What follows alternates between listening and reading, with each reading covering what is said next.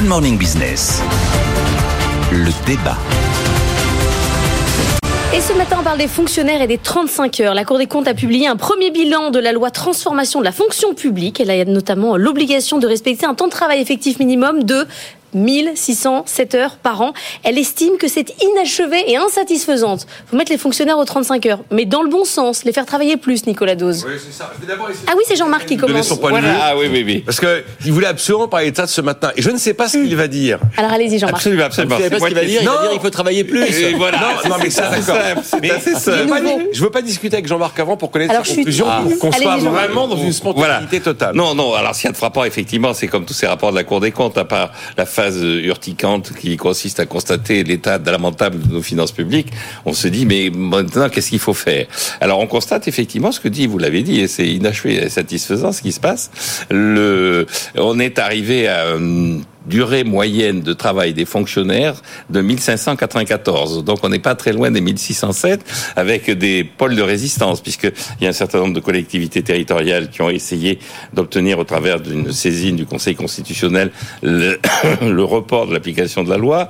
Euh, on on- Euh, Je rappelle ce que c'est, c'est la, la loi qui demande que les fonctionnaires travaillent travaille 35 heures. 30 35 heures, Ouais. 35 heures, fasse le travail. Plus que 32 ou 33 ou 34, Qui ouais. travaille. Euh, ce que constate la Cour des comptes, c'est que le ministère de l'Intérieur a été extrêmement réticent pour fournir des informations et qu'il a, sur les collectivités territoriales, ils ont réussi à obtenir des informations qui concernent 14 000 communes, c'est-à-dire un peu moins de la moitié de l'ensemble du réseau municipal français.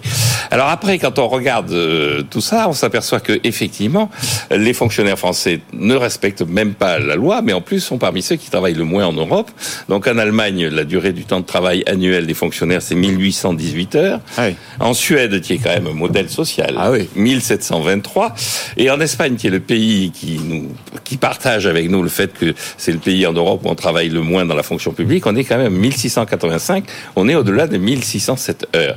Alors, il y a une stratégie derrière tout ça. hein. C'est clairement une stratégie de la fonction publique qui a consisté à peu payer les gens, paupériser systématiquement la fonction publique, euh, associer à ça des évolutions d'effectifs de plus en plus marquées. Les, le- le- les effectifs de la fonction publique augmentent. Depuis les 35 heures, dans la fonction publique d'État, il y a eu 200 000 recrutements. C'est-à-dire qu'on continue à augmenter le nombre de fonctionnaires, alors qu'on n'arrête pas de dire qu'on va améliorer les prestations au travers de la robotisation, au travers de l'utilisation de nouvelles techniques de traitement de l'information, alors qu'il y a des ministères qui suppriment des emplois, on continue à recruter des emplois dans la fonction publique.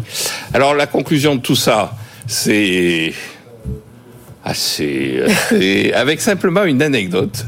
Vous savez, quand le Napoléon a fait le, le code civil, il avait été décidé de mettre dans le code civil la rémunération d'un certain nombre de d'agents publics. Et donc le responsable du code civil s'appelait Portalis, et il va voir euh, Napoléon, qui était à l'époque encore premier consul, et il lui dit euh, est-ce que on doit mettre le, le- le- le salaire des, des fonctionnaires dans le code civil? Alors Napoléon dit, à l'époque, Napoléon pense que c'est peut-être un peu dangereux de mettre un chiffre. Il dit, est-ce que vous croyez que c'est opportun? Et Portalis lui répond, mais c'est-à-dire le problème, c'est que euh, salaire, ça correspond à un travail. Et Napoléon répond, bon, donc on va mettre traitement et pas salaire. C'est une très belle anecdote.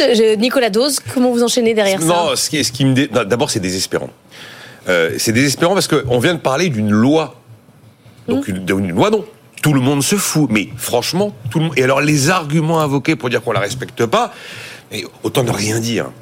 Euh, La loi qui, je le rappelle, Oui. euh, censée imposer Oui. à la fonction publique des amendes territoriales l'application des 35 heures. Il a rappelé. Jean-Marc, on a eu des infos que sur un tiers euh, du tissu euh, des collectivités. euh, Sur ces 14 500 communes et interco, il y en a 3% qui ont ouvert des délibérations pour savoir comment on allait à 35 heures. Et dans 9 cas sur 10, ces délibérations n'ont appelé aucune observation.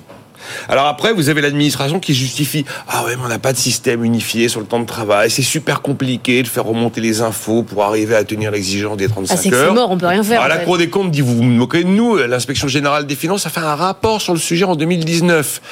Ah mais, mais regardez, nous les collectivités, regardez l'État, euh, il n'a pas fait son job. Et oui, évidemment, le Parlement attend depuis l'été 2020 un rapport de l'État sur la mise en place effective des 35 heures, qui n'est jamais arrivé. Et alors Elisabeth Borne dit, ah oui, mais l'été 2020, mais, mon bon monsieur, il y avait les, il y avait Covid. Et puis alors après, la Cour des comptes regarde, et alors on découvre l'existence des ASA. autorisation spéciale d'absence pour congés familiaux. Et en fait, on réalise que ces ASA sont utilisés comme outil de réduction du temps de travail à tort et à travers. La Cour des comptes parle de maquis. Comment ça se fait? Est-ce que le décret euh, fixant les- le, mode, le- le mode de fonctionnement des ASA n'a jamais été publié par le gouvernement? Mais est-ce qu'on masque Ah, pas l'impossibilité d'augmenter les salaires par la réduction du temps de travail pas, en fait? mais Bah, c'est si, juste non? désespérant. Quand je parle à François Ecal de la réforme de l'État, François, est-ce qu'elle existera un salaires. jour? Des traitements. traitements. Oui, pardon.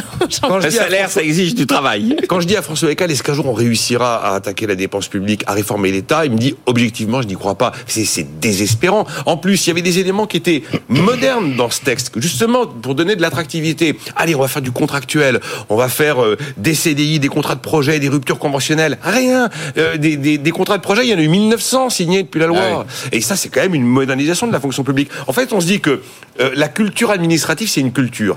Eh ben, changer de culture, c'est vachement compliqué. Eh ben, c'est même parfois impossible de changer de culture. Pour ne pas que taper sur les fonctionnaires Il n'y a ce pas à matin. taper, c'est- Non, c'est- mais je rappellerai juste que dans les salariés du privé, il y a 25 jours d'arrêt de travail par an et par salarié. Arrêt de travail, maladie, etc. Je- Juste C'est un ça. record, ça. Ouais, bah, c'est le, dernière, chiffre- ouais. c'est le chiffre de l'an dernier. C'est le chiffre de. ouais, c'est c'est d'ailleurs l'un des éléments des. Il y a un problème de travail en France. Et il y a un problème de travail, on ne travaille Et pas ça, assez oui, mais- Pas seulement les Et il n'y a fonctionnaires. pas que les fonctionnaires, Bon, voilà.